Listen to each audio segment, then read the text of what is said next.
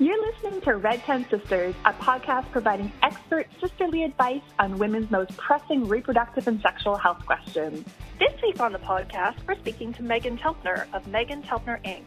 and founder of the Academy of Culinary Nutrition about tips for living an awesome life. We'll be talking about reducing stress, turning around so-called incurable diseases, and achieving your wildest dreams while having a lot of fun in the process.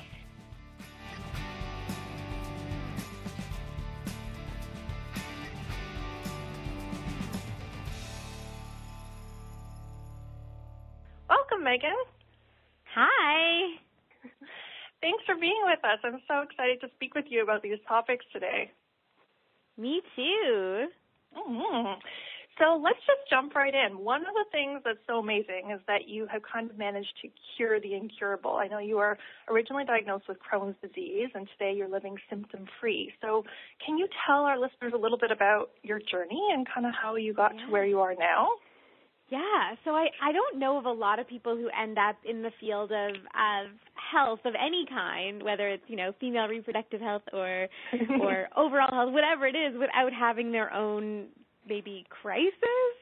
Yeah, um, and that's that's what happened to me. So I had this was definitely not the path that I had expected. I I went to fashion school and I was working in advertising and over the the span of about 6 years I just started getting sicker and sicker and sicker not realizing, you know, that there was maybe something wrong or what was wrong.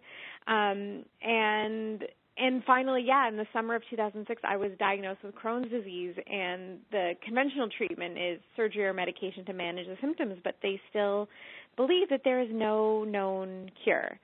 And you're like, I don't even have my ears pierced, so I didn't want to have. I didn't want the first course of action to be a scalpel into my intestines, and and so, you know, my doctor had said to me that, you know, there's nothing you can do, and I didn't believe him. He didn't look particularly healthy to me, and so I just started adventuring in my kitchen and going to farmers markets and learning about food and learning about nutrients and nutrients that could potentially help and heal um, tissue, which is what Crohn's is. It's an inflammation of the tissue, and foods that could potentially make it worse. And I essentially had a list of the things I would eat and the things I wouldn't eat. And what ended up on the good list was whole unprocessed food uh cooked from hmm. scratch in my kitchen. Big and, shocker, right? yeah, right. Exactly. And I also at the time gave up my gym membership. Like I was so type A. I worked out with a trainer at 4:30 in the morning and then would do my grocery shopping before I went to work and so I gave up all oh, of that. Started going to yoga. Um started going to acupuncture and then within a month um I was symptom free and wanted to like scream it from the rooftops and yeah. that was what inspired me to go back and start studying nutrition and and sort of formulate what I had done and that's how sort of my undiet philosophy came about that it was about you know breaking all the rules and and forgetting all the things we're told by the quote unquote experts and and really tuning into our own body and doing what really feels good both short term mm-hmm. and long term and that's really what's inspired all of the work that I do from you know my books and my blogs and my videos and my now my school Mhm. Absolutely. And I love that story because um, you know, in the work that I do, I, I see so many women coming to me with kind of similar stories, you know, things like polycystic ovarian syndrome and these kinds of reproductive issues where there really is kind of no known cure. And, and women often come um, to work with me because they're so frustrated about being yeah. told that. And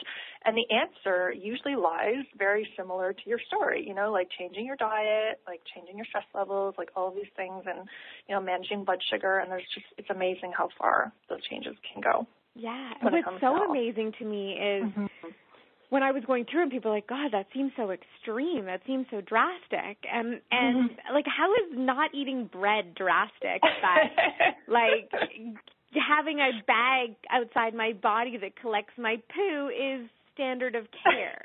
like it doesn't make any sense. Yeah, absolutely. So, you know, and that example I was giving about the polycystic ovarian syndrome, but there's so many other reproductive health issues. And, you know, one of the first things that I have to sort of educate a lot of my clients about is the role of stress and, and how that impacts our hormones and, and how that kind of whacks up the whole system.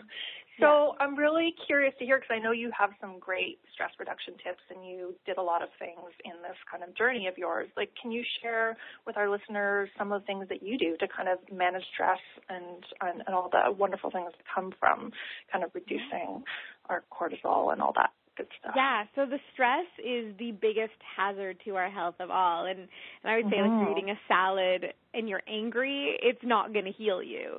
Um, right. you know, no amount of good food and good yoga and you know, a lot of yoga is really just calisthenics it's just moving around yeah. in a slower way but we're still like bringing all our mental crap to yoga and, and as such turning our yoga into complete crap so mm-hmm. I think that so much of it has to come from our mind and our thoughts and learning how to um, not attach so much emotion to the situations that we create in our own minds.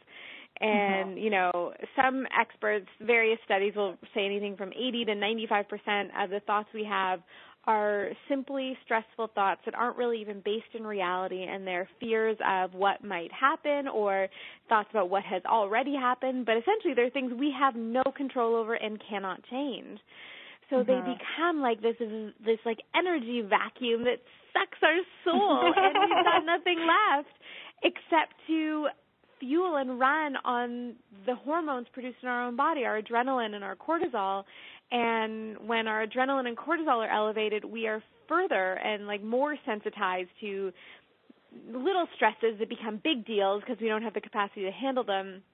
But also, you know, that will also increase our sugar cravings and get us on that cycle that will lead us to conditions of inflammation and conditions of increased, you know, belly fat or conditions of fertility issues and low libido mm-hmm. and it all becomes completely connected. And so the first thing we have to do is acknowledge our responsibility for it because I think what mm-hmm. happens when po- a lot of people feel stressed is they're like, "Oh, my work is so stressful, my job is so stressful, my boss is terrible, my kids are stressing me out." Well, those are the facts of your life. And unless you're going to change them, unless you're going to leave everybody and go sit on a beach and make coconut shell bikinis, you have to learn how to how to manage your life.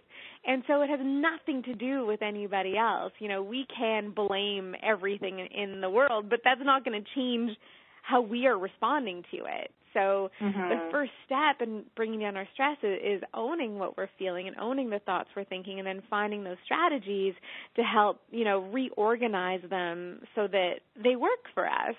And that's where the practices like, you know, I think acupuncture works. You know, a lot of it is breaking down energy barriers and and chi, and, and obviously, you know, Chinese medicine is a long-standing tradition. But part of it too is that you're forced to lie down for an hour and you can't move because you're a human pincushion, and that yeah. has huge healing benefit. You know, I remember when I used to do yoga um, when I first started was at the gym, and everyone would get up and leave before shavasana because you're lying there not doing anything, and that's obviously not helpful in the way we think right. about life right now. But so we have to, you know, have those moments in our day where we have quiet and that's where meditation comes in and and just breathing.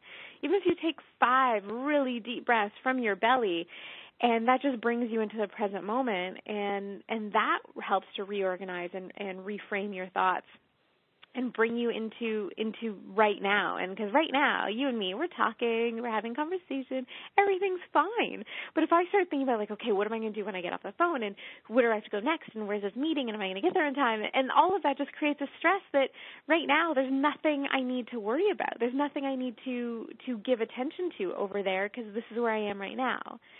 And and so there's these patterns that we stick to and there's these habits we have that will perpetuate stress or we can start to cultivate the habits that break down and dissolve that stress, sort of untangle those knots. Absolutely. And I know that for you, one of a big one is meditation. And you know, I've yeah. had a long time meditation practice, but because of you, I was put onto Vedic meditation. One of the things that I've really loved about that is that like you're really supposed to commit to twice a day, 20 minutes, and and just having that knowledge that like you know that this is a commitment that I've made to myself and to, you know, in a, in a sense to the yeah. community and to the legacy, um, has been really important for me just in making sure I actually do it because it makes such a big difference. And I notice on the days where, you know, I get busy or I forget or whatever that my mood and my thoughts just start going down. yeah. really slippery slope, you know. So it affects, um, yeah Yeah, no, I was just going to say I would love it if you could tell our listeners a little bit about, you know, your experiences with meditation and, you know, what kind of brought you to Vedic meditation in particular and whether you whether you see a big difference um, in between that and other forms. I know a lot of people practice mindfulness, um, mm-hmm. and whether you think it really matters or whether it's just a commitment to actually doing it. I think there it's it's all of the above. So I came to Vedic meditation when I was when I was sick and I was in LA. I was living in California and there it's like like I went there thinking this this place was a bit of a joke and you can't help but get like it lives up to its reputation. You can't help but get sucked in and I loved it.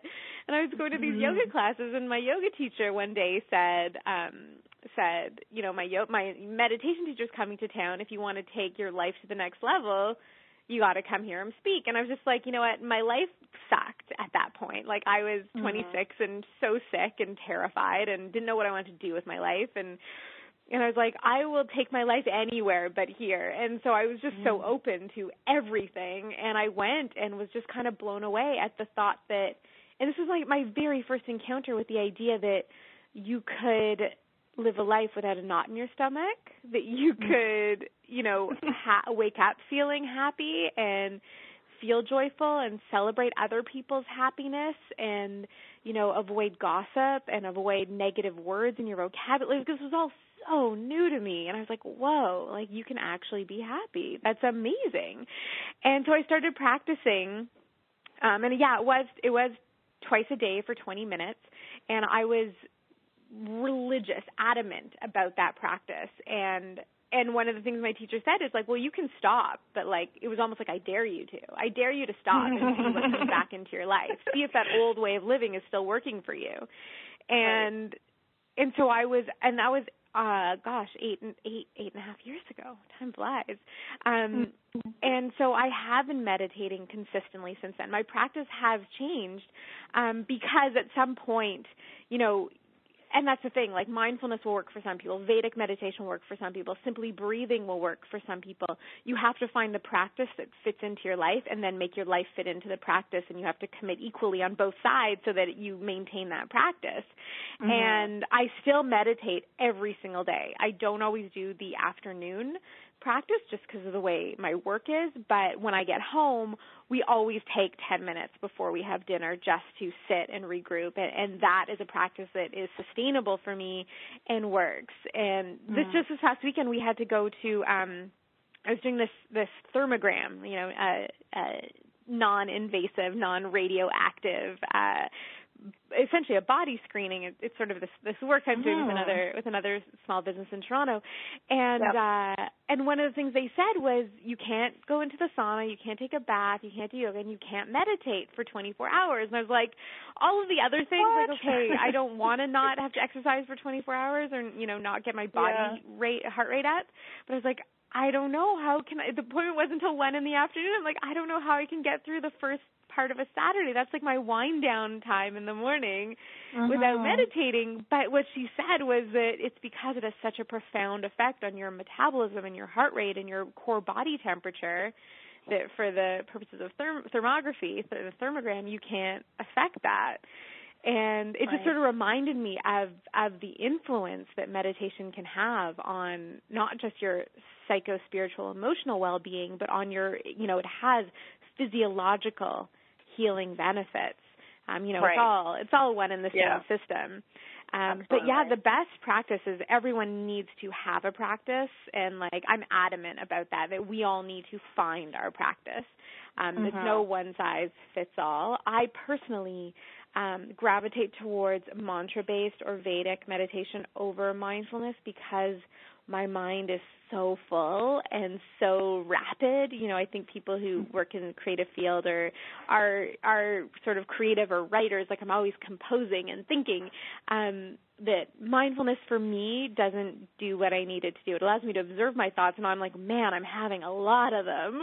Versus yeah. with Vedic, it, it's sort of like a self hypnosis. It kind of just calms you down. And what I find with that is it opens up my mind to fresh new concepts and it's almost you know you and I know the language it's like this download from the universe of knowledge that you're yeah. like wow how do I even know that but that's that's what it does for me and i feel like it helps me stay really in tune and um cued up to my own intuition and my instincts really effectively so that's mm-hmm. what works for me but of course everyone has to experiment and find their own practice yeah, absolutely. And I think, you know, I'm very similar in, in, in that sense that, and I think that's why Vedic meditation has also been really good fit for me. It's just, it really gives you an anchor point, you know, and that's, you know, for those of us who are just constantly off in our, you know, thoughts and creating and kind of all over the place. Um, you know, it's really nice to have an anchor to just kind of bring you down and, yeah. and, um, and into a still place, you know? Yeah. I don't even so, think it's like, yeah. I, it goes beyond I think it goes beyond like it just being a nice thing. It's a tool that can change your life. It can yeah. revolutionize your relationships and the work you do and how you interact with other human beings, which is the most important interaction we have. And oh, maybe one step above that is how we interact with ourselves. And mm-hmm. you know, I'm mm-hmm. coaching this, I, I run this awesome life detox, and one of the things is on relationships. And everyone thinks it's going to be about like, oh, how do I better communicate with my partner? But if we can't communicate with ourselves first, um, we we can't expect someone else to understand us if we don't even know what we're after.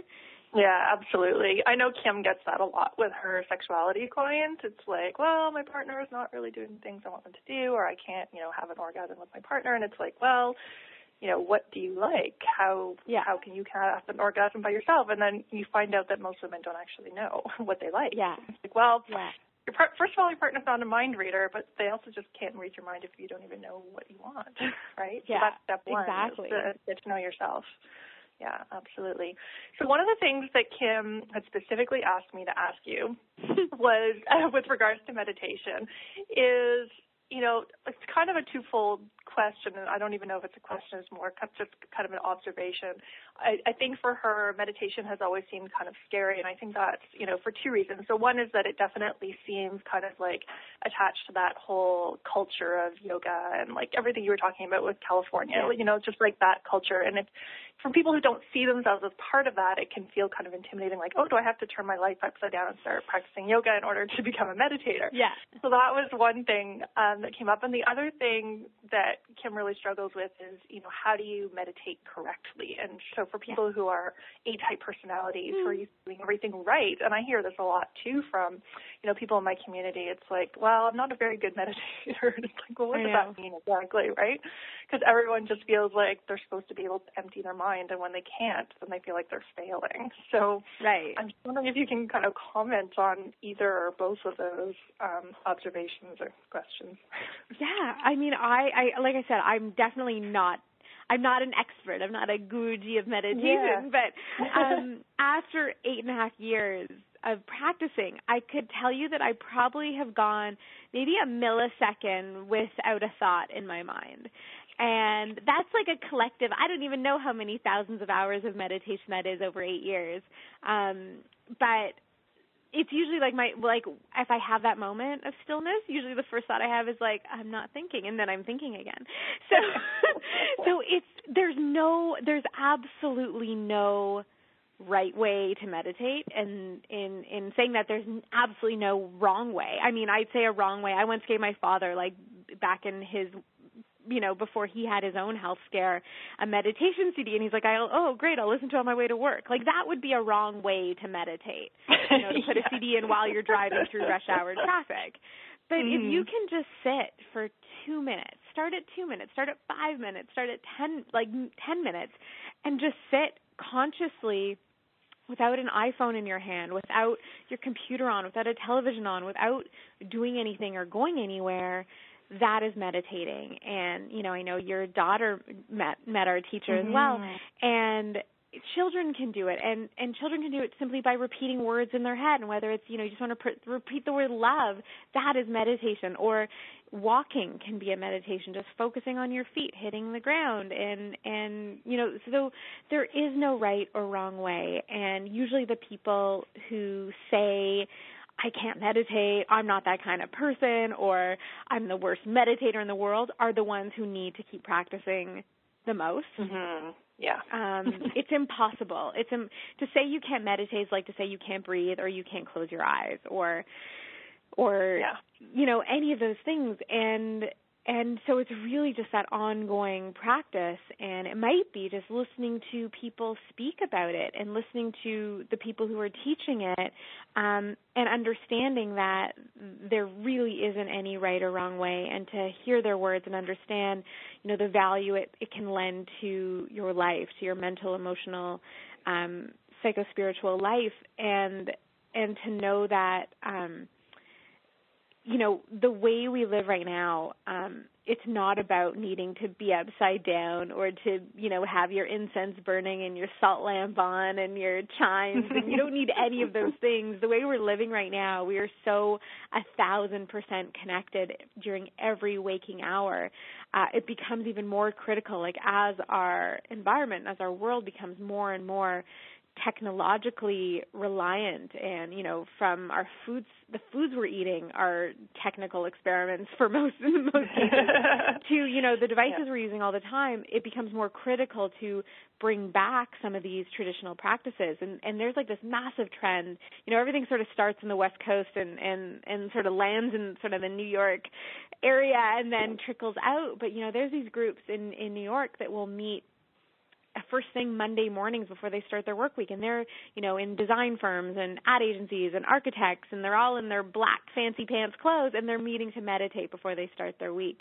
It's mm. not it's not a hippie practice anymore. Maybe it never yeah. was. Maybe they already already already knew what was happening, but um it's just what is needed for to function in in the way our world is right now. Yeah, absolutely. So one of the things that we've been talking a lot about over the past uh, few weeks is kind of morning routines, and you've you know hinted obviously that um, meditation is part of your morning routine. But I'm curious to hear you know what else do you do to kind of set the tone for your day? What would be some of your your not just your advice, but I'm just curious to hear, yeah. you know, what does Meghan's morning look like? if honestly, like it's every morning I kind of have to choose what I want to do. If I had if it was up to me, my morning routine would probably take like 5 to 6 hours. So seriously, like we have what we yeah, no, I can totally like, relate. yeah, we have like our spa days on the weekend, and we we a couple of years ago we decided to buy a, an infrared sauna, which we have mm-hmm. in our tiny apartment. Because I'm just like we have it's a two bedroom apartment. Neither of us are working from home anymore, and we have this empty room. Let's put a sauna in it. And Josh thought I was my husband thought I was crazy, and I was like, no, trust me. Um, and we got a sauna. So a perfect morning for me. I I usually get up around 6:15 and I do about a half hour yoga practice just to move my body around and then we'll spend I, ideally about 20 minutes in the sauna. That's like my winter routine. Mm, um nice. and you know do some dry brushing and we always sit down and have breakfast together. Mm-hmm. Um, and just sort of, you know, I I sometimes will read the news. Sometimes it hurts my heart too much, but we just have a conversation yeah. and and just we have breakfast and and that's sort of like my typical work week morning. On the weekends, um, and and there's meditation in that I meditate in the sauna. Um mm-hmm. during on the weekends we do like a full I do like a full 20 minute meditation, we do yoga, we take a sauna. We are really big into enemas in our family of two. Okay. Um so whether it's a water enema or coffee enema, coffee enemas are really powerful for sort of um well they're blood cleansing but they're incredibly nourishing to the nervous system so uh very opposite effect from when you're drinking coffee in your mouth from when you're taking it up the tushy, which is probably like TMI for way too many people, but never knock it till you try it. But yeah. those are just some of our morning practices that that do set the tone for the day because if we can't take care of ourselves first, um, it's going to be really hard to to take care of all the people that we take care of in the work that we do.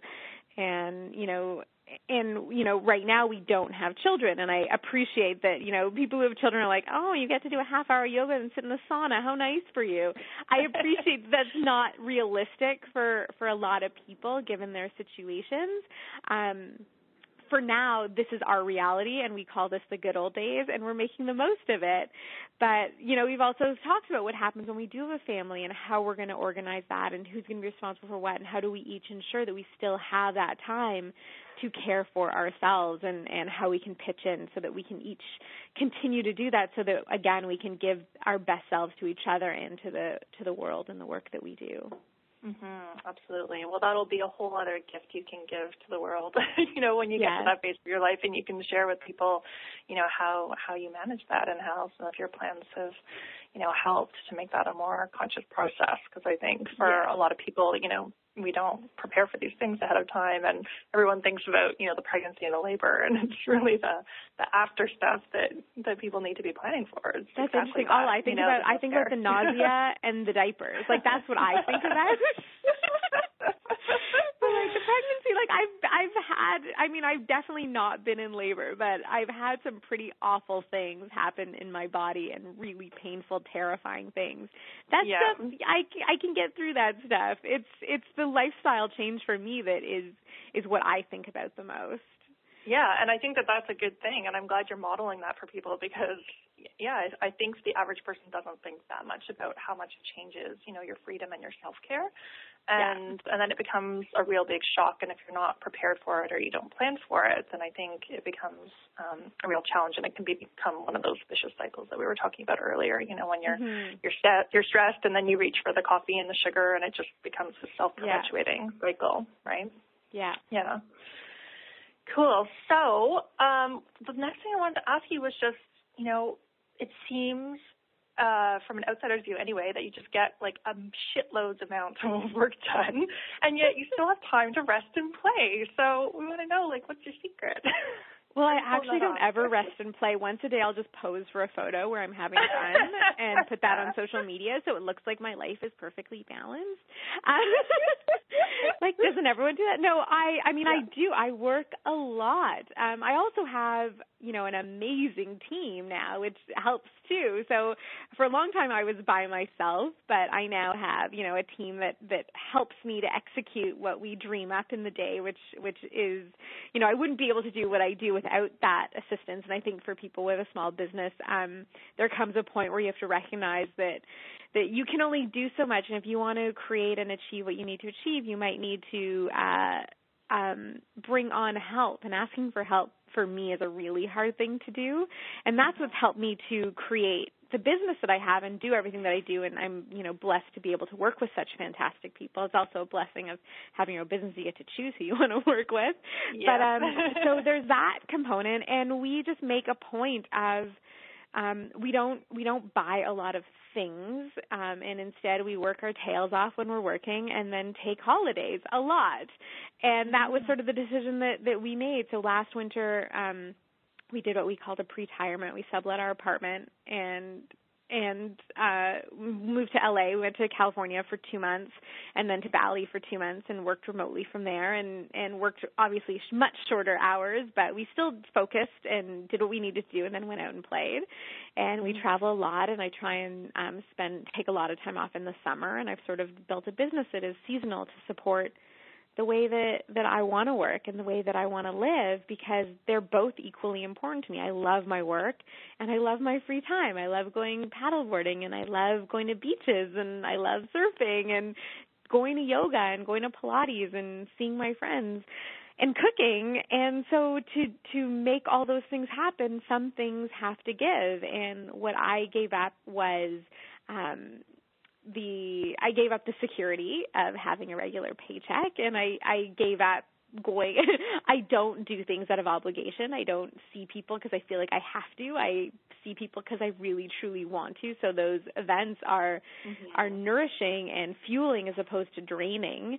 And and I don't take on work commitments that I don't want to do. You know, I have colleagues who will go and and do a different event every night at a different health food store do different talks all the time and I just chose not to have that as part of my business because those those kinds of things um take a lot of my energy and are really hard for me. And and so I've just sort of learned to say no to what isn't serving me or isn't necessarily even better serving my community and to which makes time for me to say yes to the stuff I really want and we, it was funny because we were following this account. We follow this account. I can't remember what it's called on Instagram, but it's like the Daily Planet. It's not a Daily Planet. That's uh, something else, but it's a planet something. And there's these photos of these amazing places in the world. And my husband said to me the other day, he's like, I feel like this makes you just want to like sell everything we own and just travel the world. And I was like, we don't own anything. Like we have a 98 Volvo and we rent a tiny two bedroom apartment. Like if you want to do that, done. Let's go. but it's kind of an idea that like we have that freedom that that we can and that's just the choice choice we made in in in all of our choices and the work that we do and and how we live each day and the commitments we make and who we hang out with and and so it's just mm-hmm. enabled us to yeah accomplish a lot with our work and and keep our personal lives and our our health in balance yeah, I love that. And I feel like, you know, we could have a whole other conversation one day just about those two things, um, you know, that you mentioned, which is basically values and boundaries, you know, just yeah. deciding what your values are as an individual and as a couple and then organizing your life around those values. Because people often say, you know, something's really important to them, but when you look at their time and their money and how they're kind of spending and organizing their life, it's not really reflecting those values, right? So getting really yeah. conscious about them, I think, is a big deal. And then the other one that you mentioned, you know, is the boundary thing, like not doing things out of of obligation, you know, um, you know, really sticking to those values and um, and honoring our, our own kind of inner wisdom. Yeah. Around it's, what is going to serve us and what's going to serve others. Yeah, and you see, you like you see those articles going around about like you know top ten regrets of people on their deathbed, and I kind of think like if I were if like this were my last day, or if something happened and tomorrow mm-hmm. I was going to be you know done, would I be thinking, gosh, I really wish I'd done more events at health food stores? Probably yeah. not. But would yeah. I wish that I had taken that trip to Costa Rica for two weeks? Yeah, yeah, yeah. that's something I want to do. mm-hmm. Absolutely. Cool. So we've heard you mention that your business shifting a little, bit over the coming year. So I'm wondering if you can just tell our listeners, you know, where they can find you and what you're going to be up to and how they can get more of you and what they can expect. Yeah, so fun. So, I mean, I've been a nutritionist for eight years, seven years, eight years, I don't know, a, a while, and I've been doing this work for a long time. And the the climate around nutrition has changed a lot. It's getting in the same way more simplified, also more complicated. There's more people, more experts, more quote diets out there, and I don't want to be part of the problem. Um, mm-hmm. I don't mm-hmm. want to be part of the do this and don't do that, and I have to eat this and I have to eat that, and you have to get this much grams of this, and and I just see how stressed people are becoming um, about food and and my attitude has always been you know tune in and eat what feels right for you what works for you live for your age for the climate you're in for the budgets you have um make time for it for sure but like let's look at the big picture of our lives and how we can live happier, healthier, more whole lives. And so that's where a lot of my work is going because that's where my life is going. That I'm starting to feel like, okay, I've got the diet thing. I know what I need to eat. I know that, you know, my diet is going to keep changing. So let's leave those labels for the tin cans. So I first started out, it was sort of a test project, which we called the Awesome Life Detox which is a simple 10 day challenge where every day you look at a different part of your life from we look at our attitudes we look at finances relationships our work um, the space we create and all those little things and they're little challenges each day and we've we've been running it since the start of january and an explosive amazing response from the participants we've had. Um, and so i'm shifting towards doing more work um, and helping people really cultivate a total life, almost like the the awesome life coach. So we deal with health and relationships, but also business coaching and and not just people who want to start their own businesses, but how you can be really effective in the in the role that you have, no matter what your work is, whether you're a stay-at-home mom or you know a a brand manager or you know whatever job you have, but really looking at at health from a complete total lifestyle perspective. Um, and with that, I also have my school, the Academy of Culinary Nutrition, which is at culinarynutrition.com. And with that, we are training people how to share the base knowledge about food in a very non-judgmental, um, practical way. Um, and then I have my cookbook coming out, the Undiet Cookbook, which again is about how to eat really good food, why it makes sense to do it for your whole life. But the book also gives tips on how to share the lifestyle with others, how to entertain in a way that is sustainable and works with your values, and and how to menu plan. And and there's a whole chapter on natural beauty care. So it really is a full lifestyle program. And so that's that's what I'm doing and that's what I'm really excited about doing and, and diving deeper into that area. And all my all the stuff I'm creating is at meghantelpner.com and my school is at culinarynutrition.com and I'm across all the social media platforms at Meghan Telpner and that's that's where you find me and find out what we're ha- what we're doing.